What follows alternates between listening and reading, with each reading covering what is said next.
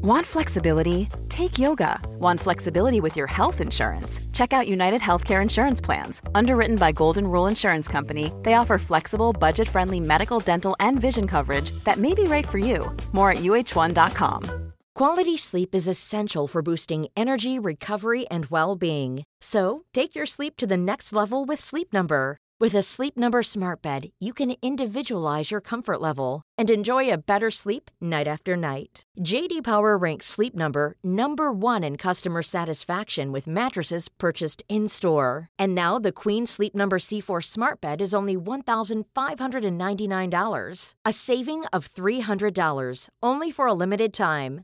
For JD Power 2023 award information, visit jdpower.com/awards. Only at Sleep Number stores or sleepnumber.com.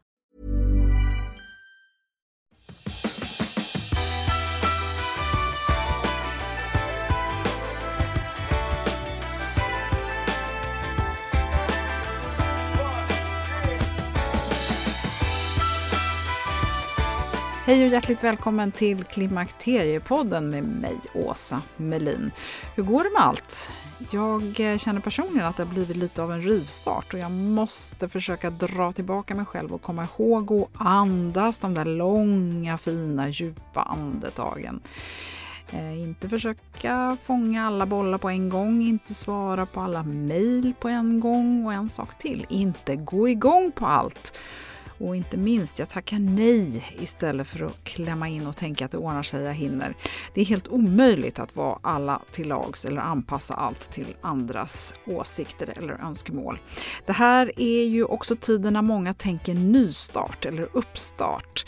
Jag tror att det sitter i sen skolåldern. Kanske så måste man inte göra det likadant som tidigare. Och på det temat så är ju då mitt ständiga inre tjat relaterat till styrketräning som jag verkligen vet att jag borde ägna tid till. Vi återkommer ju ständigt till den här viktiga styrketräningen för kvinnan mitt i livet. Vi talar också om hur viktigt det är att fylla på med protein. Både relaterat till åldrandet, förbränning, smärta, sömn och så massor med andra aspekter som har med klimakteriet att göra.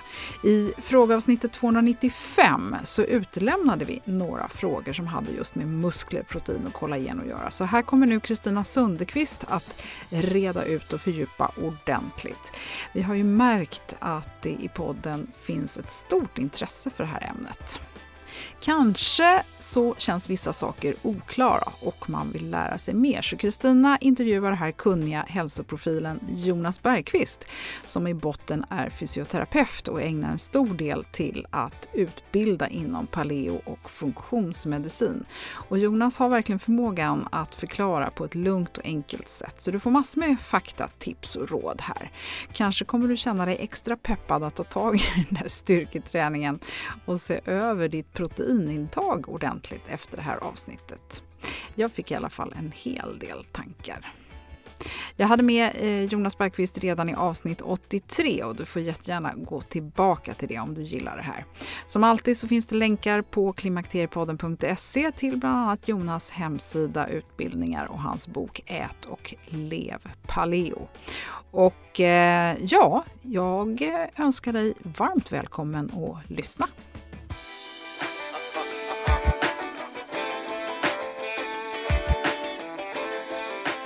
Då, Jonas Bergqvist, säger jag varmt välkommen till Klimakteriepodden. Tack så mycket Kristina, jätteroligt att få vara med. Ja, och du har ju varit med tidigare i podden. Och då talade du och Åsa om eh, helhetshälsa och hur man balanserar sin livsstil. Och sen var ni också inne på um, evolutionslära och funktionsmedicin. Kommer du ihåg det avsnittet? Ja, vagt, ska, ska jag säga. jag kommer ihåg eh, hur vi spelade in, men eh, jag kommer faktiskt inte riktigt ihåg allt, eh, allt innehåll, vilken inriktning vi hade. Men, men jag tror att det var ett jättebra, jättebra avsnitt och ni gör ju en fantastisk podd, så att det är en ära att få vara med. Ja, men tack. Och det här med evolutionslära, funktionsmedicin och paleo, det är ju saker som du verkligen brinner för. Och du driver ju också bolag då inom det här området och då tänker jag på Paleo Institute och Funktionsmedicinska institutet. Och där har ju du tillsammans med dina kollegor då utbildat tusentals eh, kursdeltagare inom kost, näringslära, träningslära och hälsa. Och sen så jobbar du också som coach och föreläsare och inom då både hälsa och självledarskap.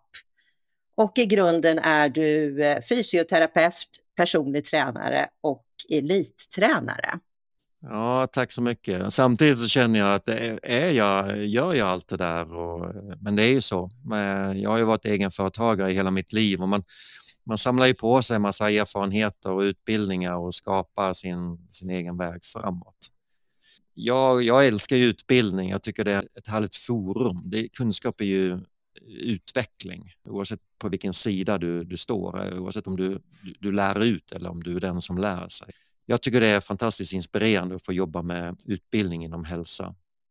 Jag var väldigt nördig inledningsvis. Jag är lite rundare i kanterna nu tror jag, eh, men när jag var yngre så var jag väldigt nördig och eh, bestämde mig för att jag vill jag vill sätta mig in i människans evolution. Vem är människan och vad är vi genetiskt anpassade till och varför blir vi eh, så sjuka i vårt moderna samhälle? Och allt som hade med kost och näring och fasta och dygnsrytm och, och rörelse att göra, det, det slukade jag. Och även vår psykosociala miljö, eh, stress och våra emotioner. Så att hälsa i 360 grader. Jag tycker det är fantastiskt intressant ur ett eh, evolutionärt perspektiv.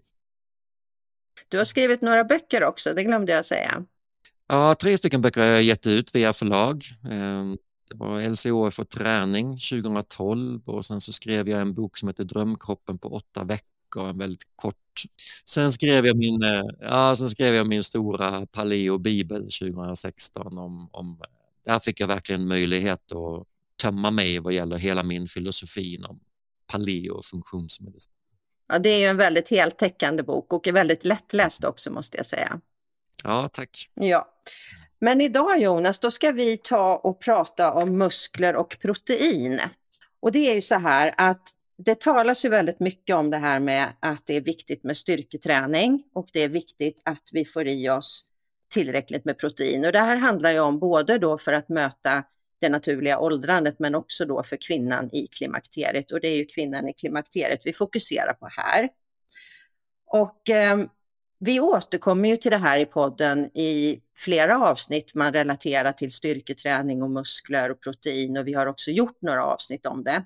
Men i det här avsnittet ska vi försöka att ta det här lite längre och fokusera på några saker mer specifikt.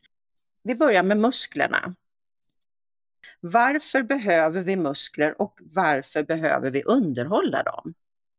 Muskelvävnaden är ju en, eh, det är en viktig vävnad. Vi, vi kan ju många gånger se på den som eh, eh, det är det som syns utåt, det, det är någonting estetiskt. Ehm, det handlar om råstyrka, att orka bära shoppingkassarna på väg hem från, från affären och orka flytta en möbel i hemmet. Så att vi, vi ser ju på det ganska så smalt idag. Ehm, men när man tittar mer biokemiskt så är det ju en, det är en vävnad som är väldigt viktig för vår, våra biologiska funktioner, för vårt välmående. Eh, och speciellt när vi kommer upp i, i åldern eh, 40 plus eller 45 plus. Eh, det, blir, det blir väldigt viktigt med muskelmassa när vi åldras. Och det pratar vi för lite om. Mm. För det är ju inte bara, det är som du säger här, det är ju inte bara det här med att det är det visuella med musklerna, för jag tänker också på det här med att, att det hjälper till för inflammationer och det är med blodsockerreglering och ämnesomsättningen har vi också. Verkligen. Och eh, har du, har du en, en, en muskelvävnad eh, så, så har du också en vävnad som kan förbränna socker, så du blir ju lite glykemiskt mer tåligare. Eh, och det är också en vävnad som förbränner energi i, i vila. Eh, dessutom är det en vävnad som, eh, det är en stor pool för våra aminosyror. Eh, det släpps ut ehm, exempelvis en av de vanligaste aminosyrorna i kroppen, glutamin, som, som åker ut i blodcirkulationen och, och exempelvis våra tarmar, våra tarmceller förbränner ju glutamin.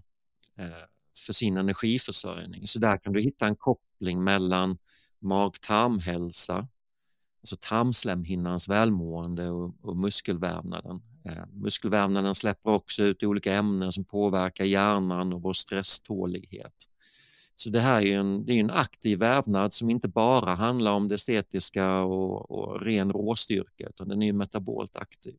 Eh, och det är ju så att idag så lever vi ju det västerländska livet. Eh, ganska så stillasittande med mycket stress och processad mat och det slår ju ganska så hårt på muskelvävnaden. Så att vi, vi som har kommit upp, jag är själv 48 och eh, så att jag är ju jämnårig med många av de som lyssnar på den här podden och eh, vi, ehm, eh, vi har ju, det är, det är ett folkhälsoproblem att vi har för liten muskelmassa på kroppen och det slår mot vår vår hälsa. Mm. Nej, men det är superviktigt tycker jag, för jag tror att det här är ju inte någonting som alla faktiskt känner till när man tänker just på muskler. Men om vi tittar vidare då på hur ska vi då främja uppbyggnaden av våra muskler? Hur tränar vi våra muskler på bästa sätt när vi då kommer upp i åldern här också? Ja, nej, men jag tycker att Eh, det finns ju det finns lite olika infallsvinklar på eh, här, vilken träning är den bästa och vilken kost ska vi äta och hur ska vi, ska vi göra för att må bra. Men någonting som jag vill lyfta fram det är ju, det är ju alltså om, vi, om vi backar, vi som är 45 plus idag, vi är födda på 70-talet och vi växte ju upp med eh, låg kalori, låg fett och, och eh, joggingrörelsen. Det skulle, det skulle tränas aerobt.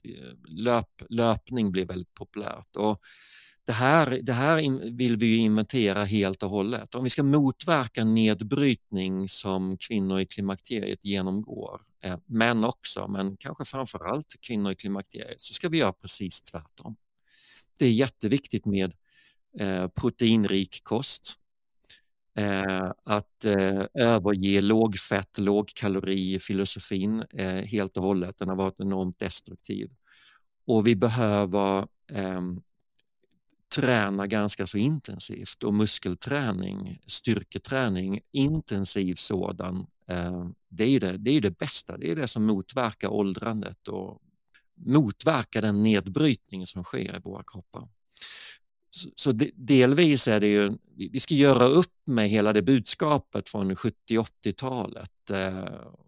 Det finns någonting så maskulint över liksom protein och, och, muskler och styrketräning, men det här är lika feminint. Det här måste vi bara föra ut. Det, det, det är feminint också. Mm. Om vi säger då om man har tränat mycket, man kanske har tränat mycket styrketräning när man var yngre och sen har man eh, lagt av med det och eh, istället börjat ägna sig mer åt promenader och löpning. Kanske det är väldigt många kvinnor som, som gör det. Eh, kan man på något sätt underhålla den muskelmassan man har genom att springa till exempel eller att göra då enklare styrkeövningar. Det finns ju olika typer av styrkepass när du då kör fler repetitioner. Eller tar den nedbrytande processen över. Jag är liksom ute efter det här om du kan underhålla den mus muskelmassan du har genom att göra enklare saker eller måste du hela tiden träna tungt? Ja, men man jag skulle säga att eh, man behöver ju träna tungt i förhållande till det som kroppen är van vid. Så att eh, om man är kvinna i medelåldern och väldigt eh, otränad och in, inte bedriver någon träning idag, då kommer ju en rask promenad att faktiskt befrämja eh, muskeltillväxt och muskelunderhåll. Eh, är du van att ta promenader så kommer ju eh, ett styrkepass med lite måttliga vikter att, att eh, göra detsamma.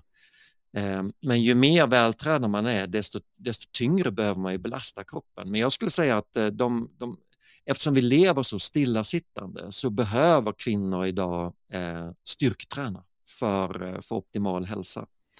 Man kan göra det hemma vid. Men eh, det blir ju lättare när man går till, en, till ett gym, en träningslokal där det finns externa vikter. Så allt handlar ju om den här glidande skalan. Så om man är otränad, då kan man ju börja med promenader och lite lättare övningar. Men i takt med att man också eh, blir starkare eh, så behöver man eh, utsätta kroppen för mer och mer belastning. Så det går alltså inte att säga att du har, du har haft ett bra grundmaterial och sen tycker du nej men nu ska jag börja springa istället och då behåller man inte musklerna utan det kommer fortsätta brytas ner.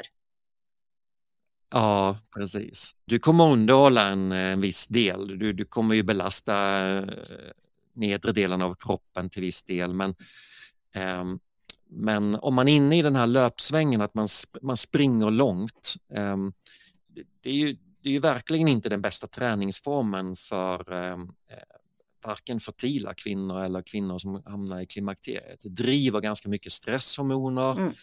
Det är en ganska låg belastning under lång tid så det, det, det ger ju en viss effekt på muskelmassan men långt ifrån optimalt. Så man vinner ju väldigt mycket på att öka intensiteten och dra ner på tiden. Kan man ju göra genom att springa snabbare. Man kan börja med intervallträning eh, det kan ju vara ett, eh, det kan vara ett första steg för den som är en väldigt van löpare att helt enkelt eh, springa kortare tid men snabbare. Men dessutom då kombinera det med, med, med, med styrketräning. Just det. Bra, då har vi rätt ut det ordentligt. Jag har en fråga till här. Om man då tittar på när man ska träna på dagen, finns det någon skillnad om du tränar på förmiddagen eller på eftermiddagen eller på kvällen? Hur ska man tänka där? Ja, ett svar på frågan är att träna det som passar dig i din vardag. Men om man, om man ska titta rent fysiologiskt och biokemiskt så, så, eh, så finns det ju lite skillnader. Rent prestationsmässigt så är det nog bäst att träna sen eftermiddag. Där, ser man, där, där slås de flesta världsrekord och så. Eh, och det beror nog på att eh, sen eftermiddag då är kroppen uppvärmd och nervsystemet har varit igång under dagen och ehm, så kontakten mellan nerver och muskler eh, den, den, är, den är väldigt den, den är förberedd, den är optimal där sen eftermiddag. Men rent hormonellt så skulle jag verkligen lyfta fram den första delen av dygnet, att antingen morgonträna eller träna vid lunchen, för då har vi bra med stresshormon i kroppen, kroppen är vaken, den ska ta sig an dagen. Om vi tränar väldigt hårt eh, på kvällen så riskerar vi helt enkelt att gå emot vår dygnsrytm. Kroppen är på väg ner i varv. Stresshormoner ska minska, vi ska förbereda oss för sömn. Så eh, morgon och lunchträning vill jag slå ett slag för. Och när du säger då det här med kvällsträning, har du någon sån här idé om hur, hur många timmar innan man går och lägger sig är det okej okay att träna innan det blir så att man stör eh, sömnen? Ja, men det får, det får gärna gå ett antal timmar, ungefär som eh, eh sista måltiden också. Det får gärna gå tre timmar så här, mellan, eh, mellan måltid, träning och, och sänggående. Men det är också väldigt individuellt. Man, vissa klarar av att träna ganska sent på kvällen och, och lägga sig i sängen och, och känna sig väldigt avslappnade och, och sover bra. Eh, medan andra eh, påverkar sin sömn mycket kraftfullare. Så man får känna efter lite, lite själv. Nej, men sen får man väl, jag tycker det är bra ändå att man vet om lite hur, hur det funkar i kroppen hormonellt och hur muskeluppbyggnad och så fungerar. Men sen måste man ju ändå lyssna på sin egen kropp. För det viktiga är ju ändå att träningen blir av som sagt. Ja, exakt. Eh, då ska vi gå in på proteinet här också. Jag tänkte att du ska få förklara enkelt då, vad är protein för någonting? Ja, men protein är ju kroppens byggstenar. Det är ju, eh, det, är ju det som bygger hår, hud, naglar, eh, hormoner, enzymer. Det är ju livsnödvändiga molekyler för Ehm, både för vår strukturella uppbyggnad, alltså för kroppen som chassi, men också för vår funktion, hormoner, enzymer och allting som händer.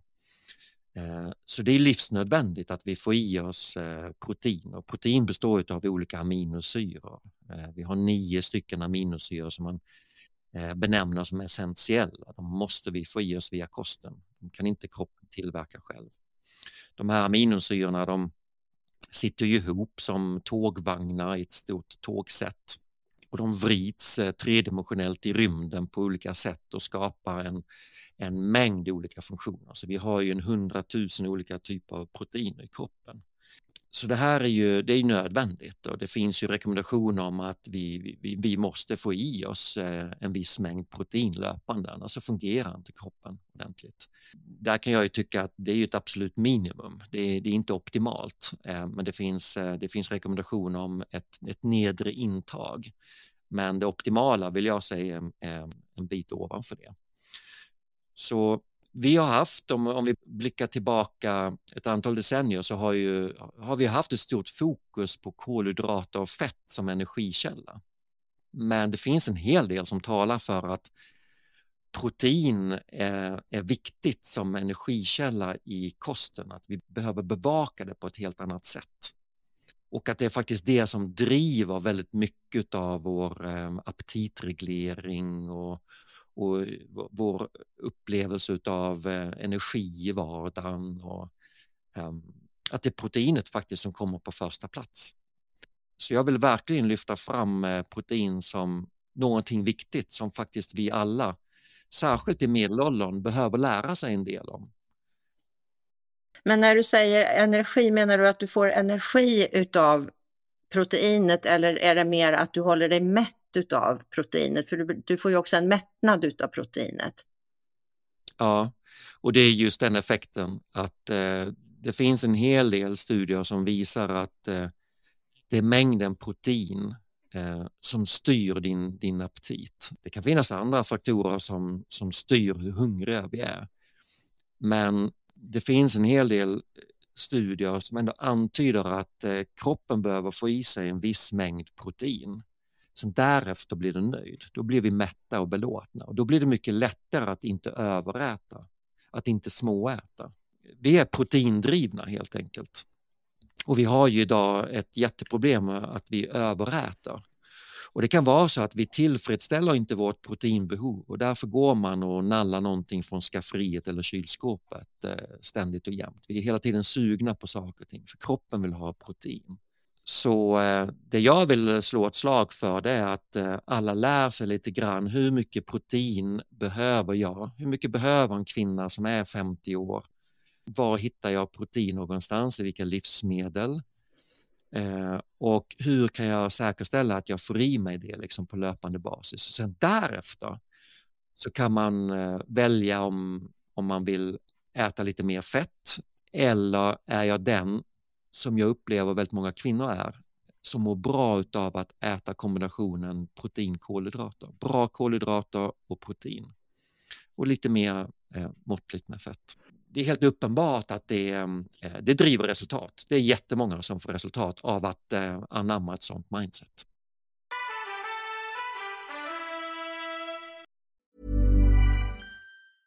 Ryan Reynolds here from Mint Mobile. With the price of just about everything going up during inflation, we thought we'd bring our prices down. So to help us, we brought in a reverse auctioneer, which is apparently a thing. Mint Mobile unlimited premium wireless. Ready to get 30, 30, bit to get 30, bit to get 20, 20, 20, bit to get 20, 20, bit to get 15, 15, 15, 15 just 15 bucks a month. So, Give it a try at mintmobile.com/switch. slash $45 up front for 3 months plus taxes and fees. Promo for new customers for limited time. Unlimited more than 40 gigabytes per month slows. Full terms at mintmobile.com. Hey, I'm Ryan Reynolds. At Mint Mobile, we like to do the opposite of what Big Wireless does. They charge you a lot we charge you a little. So naturally, when they announced they'd be raising their prices due to inflation, we decided to deflate our prices due to not hating you. That's right. We're cutting the price of Mint Unlimited from $30 a month to just $15 a month. Give it a try at mintmobile.com slash switch. $45 up front for three months plus taxes and fees. Promo for new customers for limited time. Unlimited more than 40 gigabytes per month. Slows. Full terms at mintmobile.com. Det är härligt att klimakteriets tabu äntligen är på väg bort.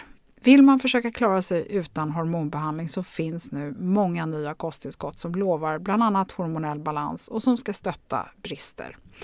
Jag vill lyfta min räddare i nöden, Femarel.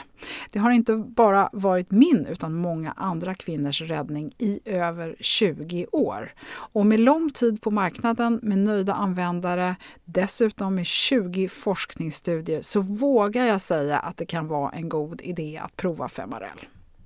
Femarel finns på apoteken och i hälsokostbutiker. Tack Femarel som varit min samarbetspartner i många år.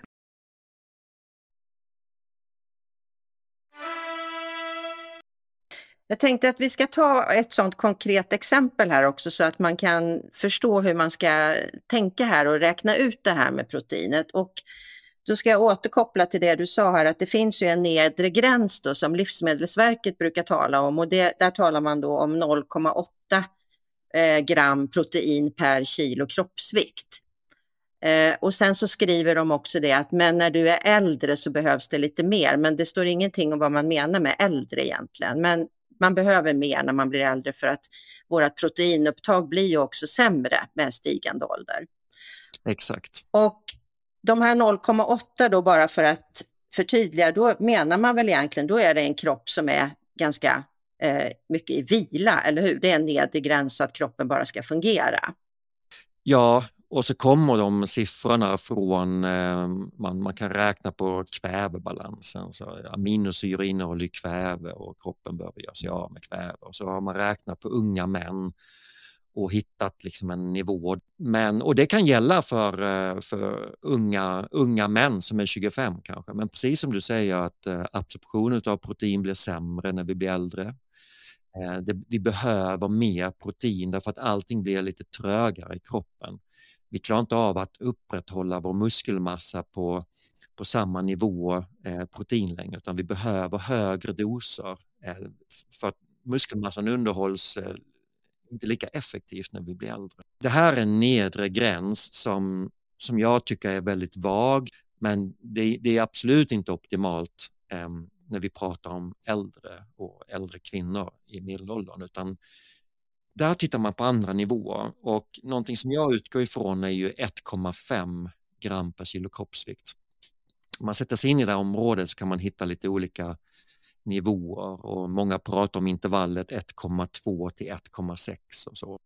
Ja, upp till 2,0 också. Men jag tycker att kvinnor i medelåldern kan verkligen räkna på 1,5 gram per kilo kroppsvikt eh, per dag. Och om man då väger 65 kilo, hur mycket blir det då? Ja, då blir det ju snabb huvudräkning 97,5. Precis. Eh, så det är gånger 1,5. Det blir ganska enkelt att räkna på. Så, här. så det, är, det är knappt 100 gram protein per dag. Det, det, det ger helt andra förutsättningar för den här kvinnan i medelåldern att upprätthålla eh, muskelmassa, att upprätthålla ämnesomsättning, Eh, att tillgodose kroppens eh, behov och, och skapa hälsa. Och om man då zoomar in på just muskelmassan och att bibehålla muskelmassan så ehm, det, det är en jättevinst och, det, och den behövs ju då också för att kunna blodsockerreglera och, och allt det som eh, muskelmassan faktiskt bidrar till i kroppen som vi nämnde i början. Så jag tycker det är jättevärdefullt att så här, kvinnor lär sig, okej, okay, jag behöver 1,5 gram protein per kilo kroppsvikt. Ehm, det är kanske då för många kvinnor så strax under 100 gram, för en del är det en bit över 100 gram. Och hur får jag i mig de här per dag? Det ska man lära sig. Ja, och hur mycket är då, om vi tittar då på animaliska produkterna, mm. eh, för det är ju 100 gram protein, så det är inte 100 gram livsmedel vi talar om här. Och då brukar man ju ta det här gånger fem och ibland har jag hört att man ska ta det gånger fyra. Ja. Så då han, talar vi alltså om mellan 400 och 500 gram om dagen. Ja, men det finns ju olika proteinkällor och man kan ju hitta proteintabeller. Eh, på, man kan göra en enkel Google-sökning eh, så lär man sig lite grann var finns proteinet någonstans. Och animaliskt protein är ju mycket mer värdefullt än vegetabiliskt protein. Det innehåller eh, mer värdefulla aminosyror, vi har ett bättre upptag av animaliskt protein. Så om man tittar på eh, kött till exempel så kan man gånga med fem ungefär. Eh, så 100 gram kött innehåller ju 20 gram eh, protein. Och det är ungefär detsamma med fisk, det kan vara lite lägre. Men, och tittar man på olika fisksorter och, så kan det skilja sig lite grann åt faktiskt. Men det kan man hitta i olika tabeller. Men i runda slängar så är det ungefär samma mängd i fisk. Och sen ett ägg, ett normalstort ägg innehåller 7 gram eh, protein och sen innehåller ost exempelvis cirka 1,5 gram per ostskiva. Så, men så man letar fram en tabell och sen så pluggar man in det här och har det lite grann som överslagsräkning i vardagen. Och vilka, om man äter växtbaserat då, vilka livsmedelskällor är det då som har mest protein? Om du bara kan ge några exempel. Ja, äter man växtbaserat, då är det ju soja och eh, olika nötter, bönor och linser. Bönor och linser kan ju, komma, kan ju vara ganska så rika. De innehåller så cirka 20 gram per 100 gram också, bönor och linser. Men, men där ska man ju då komma ihåg, vad får man på köpet? Äter man kött så får man ju väldigt mycket protein och det finns inte så mycket fibrer, det finns inte så mycket andra stärkelsekällor och det finns ju en del fett eh, i kött så då får man ju protein och fett. Men när man äter bönor och linser så får man en hel del stärkelse. Man får en hel del eh, antinutrienter, alltså olika ämnen som finns eh, i växter som, som kan reta tarmslemhinnan och inte alltid vara så nyttiga.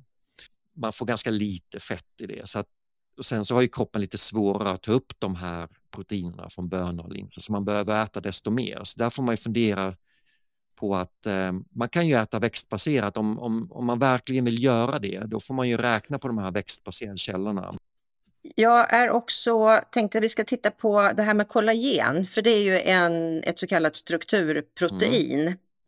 Och eh, det här får vi också mycket frågor om. Då, vad, vad är kollagen? Ska man ta kollagen och, och så där? Kan du resonera lite runt kollagenet? Ja, men kollagen det är ju hyperintressant för eh, kvinnor. Det, det, det, kan man ju se på hår, hud, naglar och eh, inte bara att det, att det stärker upp bindväv och muskler i kroppen utan det kan ju faktiskt synas utåt. Och det finns ju kollagen finns ju i många skönhetsprodukter. Men kollagen är ju ett, eh, det är ett protein som bygger vår kaross finns i bindväv och i brosk och eh, omger ju våra muskler och det finns i hår, hud, naglar. Och det är ett väldigt stort protein som är väldigt elastiskt och det ger, liksom, det ger stadga och elasticitet. Eh, så jag har haft många klienter som har börjat ta kollagentillskott och så har deras eh, frisör sagt, men vad, vad, vad har du gjort? Ditt, dina hårstrån är mycket tjockare nere vid rötterna. Och det kan ha varit att de har börjat äta kollagentillskott. Eh, så det kan verkligen ge eh, en annan lyster i håret, hårstråna kan påverkas, det kan, det kan synas i, i huden, eh, att man faktiskt får en mer spänstig hy. Men det, man kan också uppleva att man, man, man tål träning bättre, man återhämtar sig bättre. Svarar eh, muskeluppbyggnaden också på kollagen? Egentligen inte, det är ett helt annat, helt annat protein. Mm. Så de här kompletterar varandra eh, jättebra. Om man tänker sig den här människan som man ibland ser avklädd med, med muskler på så är det ju rött eh, och det är ju själva muskelvävnaden då.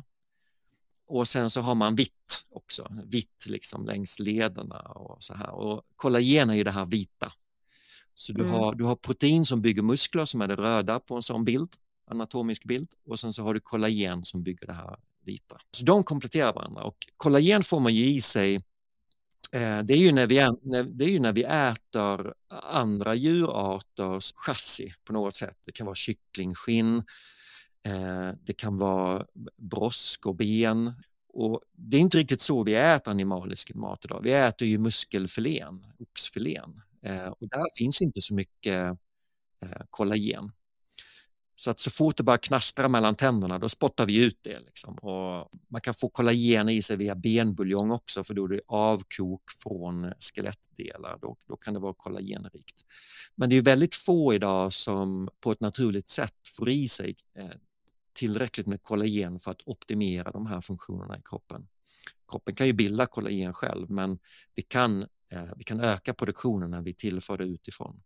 Så och det, man, kan liksom, man kan knappast överdosera kollagen, men en vuxen person, 10 gram kollagenpulver, det är verkligen en rekommendation per dag. Och det smakar ingenting, alltså det, det kör man ner i kaffet, i teet eller i yoghurten, eh, eh, någonstans där det kommer in i kroppen helt enkelt. Mm. Då har jag en eh, kompletterande fråga där när vi pratar om, om tillskott. Jag tänker om man då känner här, vi pratade om protein här förut, att man behöver då kanske upp mot en 100 gram per dag, om man då inte känner att man får i sig det via kosten, om man då vill komplettera det med proteintillskott eller proteinpulver, då eh, har vi faktiskt också fått en sån fråga. Men räcker det inte med att du tar kollagen då? Men det har du ju svarat på nu, att det är ju två olika saker. Ja, det är två helt olika saker. Ja. Och det här är bra att lyfta tycker jag, att då, då, kan man alltså inte säga, ja men jag behöver ta mer protein för jag får inte i mig tillräckligt via kosten och då räcker det inte med att ta kollagen utan då kommer du behöva ta ett annat proteintillskott för att täcka upp den biten, eller hur? Jag tycker att man ska sära på de delarna. Man ska både bevaka eh, protein för sina muskler och för hälsa och så kan man ta kollagenprotein som är för själva karossen. Ja. Bra. Och tittar man då på marknaden för eh, proteintillskott, var hittar man någonting som är bra? Ja, för kollagentillskott, eh, eh, oftast så tillverkas ju kollagenpulver från kohud. Eh, det finns ju mycket kollagen i huden. Man, man ska helt enkelt välja en bra producent och där, det, där det är ganska så, en, en välkänd producent, ett, ett starkt varumärke och sen eh, att det är ett ganska så rent eh, tillskott, att det inte tillkommer massa konstiga ämnen utan det ska vara ett rent kollagenpulver. Det kan ibland finnas med lite C-vitamin. Eh, C-vitamin kan stödja kroppens produktion av kollagen så att det är inga konstigheter. Det kan till och med vara en fördel. Och det får gärna också vara från gräsbetande kor om man nu tar det att det kommer från, en, från, från djur som eh, har mått bra och fått, fått utlopp för sina naturliga beteenden. Och, så. och när man tittar på eh, ett vanligt då proteintillskott, då, vad ska man tänka på då? För där finns det också finns ju massor med smaker och hur mycket som helst. Alltså är det, har du några tips där bara hur man man tänker väl samma sak, det ska vara en bra leverantör. Ska man tänka svenskt eller hur tänker man där? Ja, det är klart, du, du kan ju tänka svenskt och vi har ju många bra svenska producenter, eh, våra stora kosttillskottsmärken. Men det kan finnas många bra utländska också.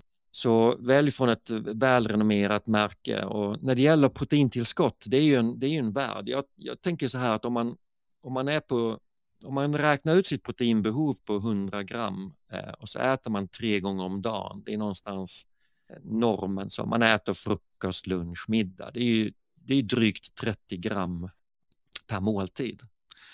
Och vissa har ju ganska lätt att få i sig det, eh, 30 gram per måltid. Eh, men det kan också vara så att man faktiskt äter en ganska så proteinrik eh, frukost. Så att man kanske är uppe på 40-45 gram och då tar man lite mindre på kvällen och så kan lunchen, behöver lunchen inte alltid vara så väldigt proteinrik. Så det kan vara ett tips för alla som jobbar någonstans och har lite svårt att styra sin lunch. Och så där. Att man, kan, man kan välja en ganska så proteinrik frukost hemma. Sen så kan man äta en sallad till lunch och, och kan, den kanske inte blir så proteinrik men sen så, så, äter man, bevakar man sitt proteinintag på kvällen till middagen eh, så blir den här dagen ändå ganska så bra. Då får man ihop det på ett bra sätt. Om man upplever att man har svårt att tillgodose via måltid eh, sitt proteinintag, då kan man ju kika då på tillskott. Och det som är mest studerat är ju vassleprotein. Det är ju ett mjölkprotein. Vissa kan vara lite känsliga för det och inte vilja äta vassleprotein och så. Då, då kan man ju kika på andra former. Men det jag vill slå ett slag för är ju i så fall att man tittar på eh, det som kallas BCAA, de här essentiella aminosyrorna, de här nio stycken som jag nämnde i början, de finns i både pulverform och i kapselform. Och då kan man, eh, då kan man ta ett tillskott, 5 gram BCAA kan göra jättemycket. Det är inte mycket alls i kalorier, men då tillför du hårdvalutan av de här aminosyrorna som kan komplettera ditt proteinintag. Mm. Och om man ehm, då vill ha något växtbaserat eh, proteintillskott, då finns ju det gjort på ärtor ja. till exempel. Vad finns det, är det någonting att föredra där eller? Nej, jag brukar ge rekommendation bara om hampaprotein eller ärtprotein. Ja, något, då får man leta bland, bland de varianterna. Mm. Bra. Då ska vi ta och gå in på de här sista lyssnarfrågorna nu. Vi har varit inne och nosat på några saker, men jag tänker ändå att vi, Vi tar de här frågorna och resonerar mm. runt. Den första frågan vi har fått och det är, kan man ta genvägar till att bygga muskler genom att exempelvis äta på ett visst sätt eller träna vid en viss tid? Eh, ja, vi har varit inne och nosat på det. Eh, det är klart att man, det finns ju massvis, som, massvis av faktorer i vardagen som kan påverka muskeltillväxt och att, eller att upprätthålla sin muskelmassa. Stress är jättenegativt, långvarig stress. Det sänker hela eh, produktionen av könshormoner och då rycker vi undan liksom de här hormonerna som bygger vår muskelmassa eller upprätthåller vår muskelmassa. Så långvarig stress är ju otroligt negativt. Och sen handlar det om att bevaka proteinet i sin kosthållning, då har vi varit inne på. Att äta ren mat, inte processad mat. Eh, då äter vi gärna för mycket och då går vi lätt upp i vikt, lägger vi på oss fettmassa istället och skapar en, skapar en icke fördelaktig miljö.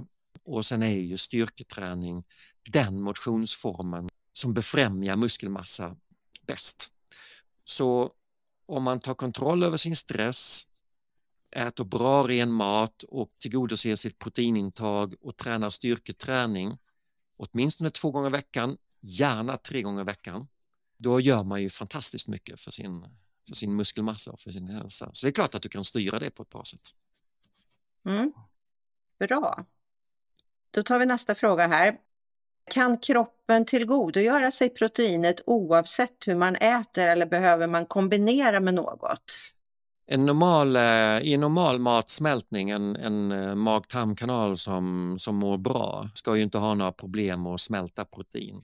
Det är jätteviktigt med saltsyra i magsäcken. Det är ju där som eh, proteinet börjar brytas ner. Och sen så tas det upp i tunntarmen, alla de här aminosyrorna. Så en, en normalt fungerande mag-tarmkanal ska inte ha några problem. Men idag så är det ju många som har besvär med magen. Och det, kan, det kan säkert finnas, jag vet att det finns många kvinnor där ute som upplever att, eh, att äta mycket proteinrik mat, att det ger en tyngdkänsla i kroppen, man blir mätt väldigt, väldigt fort. Många gånger handlar det om att man inte har en mage och tarm som mår speciellt bra. Man, har, man kan ha brist på saltsyra, vilket i sin tur kan bero på att man har den här långvariga stressen som bara stänger av produktionen av alla vätskor som ska utsöndras i magtarm. Så då kan man ju behöva fundera lite grann på hur optimerar jag min miljö i mag-tarmkanalen? Hur får jag min mage och tarm att må bra så att jag kan bryta ner protein och tillgodogöra mig? Och ett sätt att, att, testa det lite grann det är ju att um, man kan ju faktiskt tillföra matsmältningsenzymer och saltsyra. Man kan ta det i tablettform i anslutning till en måltid. Så tar man matsmältningsenzymer och saltsyra, det vill säga vi stöttar kroppen i nedbrytningen av protein. Om det känns bättre av att göra det jämfört med att inte göra det så är det ett tecken på att man har en liten trög nedbrytning. Och då kan man behöva gå till botten med vad beror det här på? Just det. Mm. Då har vi en lyssnare här som i omgångar har tagit proteinpulver och upplever att hon går upp i vikt ganska snabbt och framförallt känner hon sig inte muskulös utan snarare tjock. Vad kan det här bero på? Ja, men då, då bör man analysera helheten. Eh, proteinpulver ska ju vara ett komplement så då måste man titta på kosthållningen i övrigt. Ehm, och hur mycket proteinpulver tar man? Jag tycker ju e-, Egentligen så tycker jag det är bättre med BCAA, så det skulle vara en rekommendation att faktiskt byta till, till de här grenade aminosyrorna. Vassleprotein är ju väldigt tillväxtbefrämjande. Så därför så en rekommendation är att ett, se över helheten, hur ser kosthållningen ut i, i övrigt? Eh, byta från vassleprotein till, en, till ett annat form av protein, förslagsvis då BCAA kan det bero på långvarig stress? Eh, är det andra hormonella eh, obalanser? Men det kan, det kan definitivt vara en känslighet mot eh, vassleprotein. Ja, men då fick vi lite tips där. Och vi har en fråga kvar här och det handlar då om eh, träningsverk. Hur vet man om det är muskler eller leder som verkar? Eh, och när ska man vila och när ska man köra på? Hur ska man tänka där? vi, eh, vi pratade om kollagen tidigare. Det kan vara tips nummer ett, att börja ta kollagen för att det är jättebra för ledhälsa. Kollagen behövs ju för allting som omger våra leder. Många upplever att man blir tåligare och får mindre ont. Så kolla igen. Men eh, en, en måttstock jag brukar ha är ju att om man, om man, trä, om man kör ett träningspass så eh, kan du göra lite, ibland så kan du göra ont. Trä, alltså, I takt med att man blir mer och mer tränad och träningsvan så kommer man ju klara av att skilja mellan vad är träningsverk och vad är no någonting annat. Har man ont eh, dagen efter ett pass eh, som inte är träningsverk så då behöver man ju backa bandet lite grann för det ska man inte ha. Ibland kan det få kännas lite grann medan man kör och det kan ömma lite grann efteråt men det ska inte göra ont på, på, på ett annat sätt än träningsverk dagen efter. Så det kan mm. vara en mm. måttstock. Men annars är ju träningsverken är ju, den är ganska karaktäristisk. Det är ju, den är ju direkt knuten till att man använder en muskel. Eh, det gör ont när man helt enkelt använder den muskeln. Men är det en led som gör ont så är det lite mer ilande verk, den är lite mer konstant. Eh, den, den finns där även om du inte använder musklerna eller rör på leden. Den, den liksom ilar och håller i sig. Så ehm, det kan ju vara några sätt att skilja de här olika smärttyperna åt. Mm. Men om man känner sig osäker så eh, kanske man kan avvakta någon dag eller två och känna om det börjar, för det är väl egentligen det man är ute efter, att man ska känna att det, liksom, det. Att, det, att det blir bättre, ja, så att man inte går med den här smärtan, för att då ska man ju absolut inte köra på. Nej. Som hon hade skrivit här, utan då, då får man ju lyssna på kroppen man ska normalt inte gå emot smärta när man tränar. Det är ju en grundregel egentligen. Eh, sen jag är ju fysioterapeut i botten så att tittar man, eh, pratar man sjukgymnastik vid olika diagnoser så här, då kan man faktiskt tillåta viss smärta. Har man artros till exempel, då, då får det faktiskt göra lite ont medan man tränar, men då brukar man ha en skala på 0 till 10. Eh, det får kännas 3-4, det får ömma lite grann och göra lite ont, men det får inte gå upp mot 6-7, då är det lite för mycket. Men då kan man tillåta lite smärta faktiskt för att börja bygga funktion i kroppen. Jag vet att en del kvinnor upplever ju också att de får mer träningsverk när de kommer upp i åldern. Har du någon, några tankar om det, hur det kommer sig? Ja, men, kroppen är ju på nedbrytning, den håller på att montera ner. Eh, det är den evolutionära trista sanningen. Liksom. Eh, men det är det här vi kan motarbeta. Så alla, alla kroppens organ börjar ju gå på lägre och lägre varvtal och vi återhämtar oss mycket, mycket långsammare när vi kommer upp i medelåldern. Och vi får mer ont och det ger inte riktigt med sig och vi känner oss slitna. Eh, men det gäller bara att ta ett helhetsgrepp. Det handlar om att sänka inflammation i kroppen, äta ren mat, kontroll över sin livssituation, eh, göra det man mår bra av, träna på ett klokt sätt, eh, gärna styrketräning ta hjälp eh, i början om man känner sig osäker för att bli vägledd in i den världen. Jag har full förståelse för att gymmet kan vara en liten så skrämmande plats men det handlar om kunskap och vana så att eh, ta hjälp i början eh, och lär dig hur din kropp fungerar, vad du mår bra av och våga belasta. Det bygger ju styrka och vitalitet. Mm.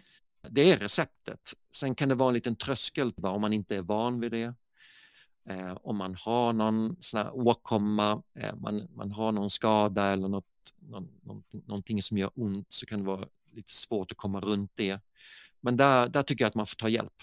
Ta hjälp av en, en, en duktig naprapat, sjukgymnast eller en personlig tränare och, och kom igång på ett bra sätt. Mm.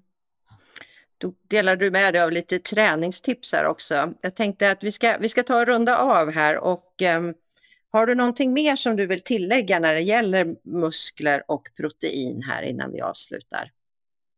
Ja, men lite grann det som har varit eh, mitt uppvaknande. Att jag, jag var med när lågkolhydrat blev eh, så populärt och, och eh, det, det, är ett faktum att det är många män som upplever lågkolhydratkost eh, mer positivt på, på gruppnivå. Eh, de svarar bättre också. Kvinnor i medelåldern eh, det funkar inte alltid. Många kvinnor upplever att man behöver lite mer kolhydrater. Det händer mycket med, med hormonerna. Eh, kvinnor går in i klimakteriet och, och det är en rad olika processer i kroppen som, som sker där och det har varit ganska uppenbart att lågkolhydratkost är inte bara receptet. Utan det jag ser det är att för att komma till rätta med klimakteriebesvär, må bättre i, i hela övergångsåldern, så ser jag att det är väldigt värdefullt att eh, göra upp med lågfett, lågkalori, våga äta animalisk mat, bejaka ditt proteinintag. Och sen därefter så tror jag att det är många kvinnor som mår bättre av att lägga till bra kolhydratkällor. Ät grönsaker, ät färgrikt, låt det se fint ut på tallriken. Mm. Men svara bättre på att lägga på fett.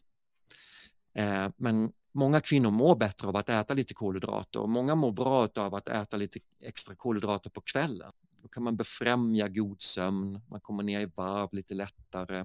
Och sen att våga ta sig an styrketräning som motionsform. Är det någon målgrupp som mår bra av styrketräning så är det ju kvinnor i medelåldern. Men det är någonstans också de som har lite svårast för den här gym, klassiska gymmiljön. Vilket jag kan förstå, för det har varit en machokultur där. Styrketräning är ju hälsa. Mm. Jo, men det, jag tror också att om jag bara ser när man själv växte upp, det var ju väldigt mycket aerobicspass och mer kondition, man skulle springa. Det var inte så mycket styrketräning utan det kom, det kom lite senare. Och det, många kvinnor lever ju kvar i den världen för att de just är i den åldern som växte upp där på 80, ja det var 80-90-talet då när man höll på att träna liksom. Ja. Ja men jättebra, jag tycker vi har fått väldigt mycket bra tips och eh, förklaringar här idag. Så, att, ja, så med det så vill jag säga tack för um, din tid och att du ville vara med här i Klimakteriepodden idag Jonas. Tack så mycket Kristina. Det var jätteroligt, härligt samtal.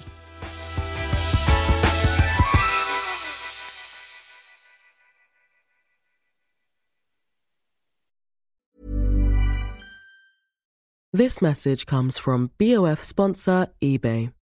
You'll know real when you get it. It'll say eBay Authenticity Guarantee. And you'll feel it. Maybe it's a head turning handbag, a watch that says it all, jewelry that makes you look like the gem, or sneakers and streetwear so fresh every step feels fly. eBay gets it. So look for the blue check mark next to that thing you love and be confident that every inch, stitch, sole, and logo is checked by experts.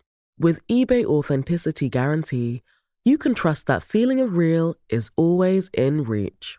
Ensure your next purchase is the real deal. Visit eBay.com for terms.